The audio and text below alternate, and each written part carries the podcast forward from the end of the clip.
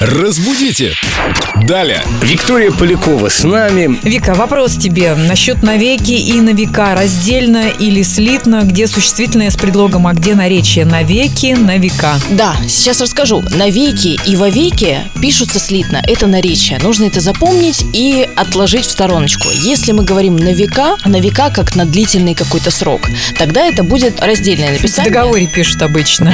Как надолго? На века. Да, вот там внизу мелким, Ипотека. шрифт- мелким шрифтом, да.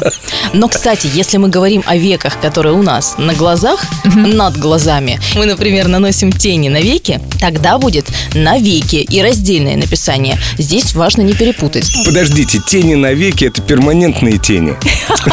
Ох, Семен. Хорошая шутка, молодец. Да, ну еще раз резюмируем. Если мы говорим о длительном сроке, на века или вовеки, тогда это будет, соответственно, вовеки слитно, на века раздельно.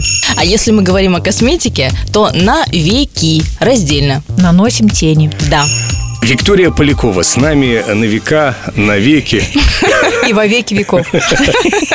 В это время на Эльдо Радио. Разбудите! Далее!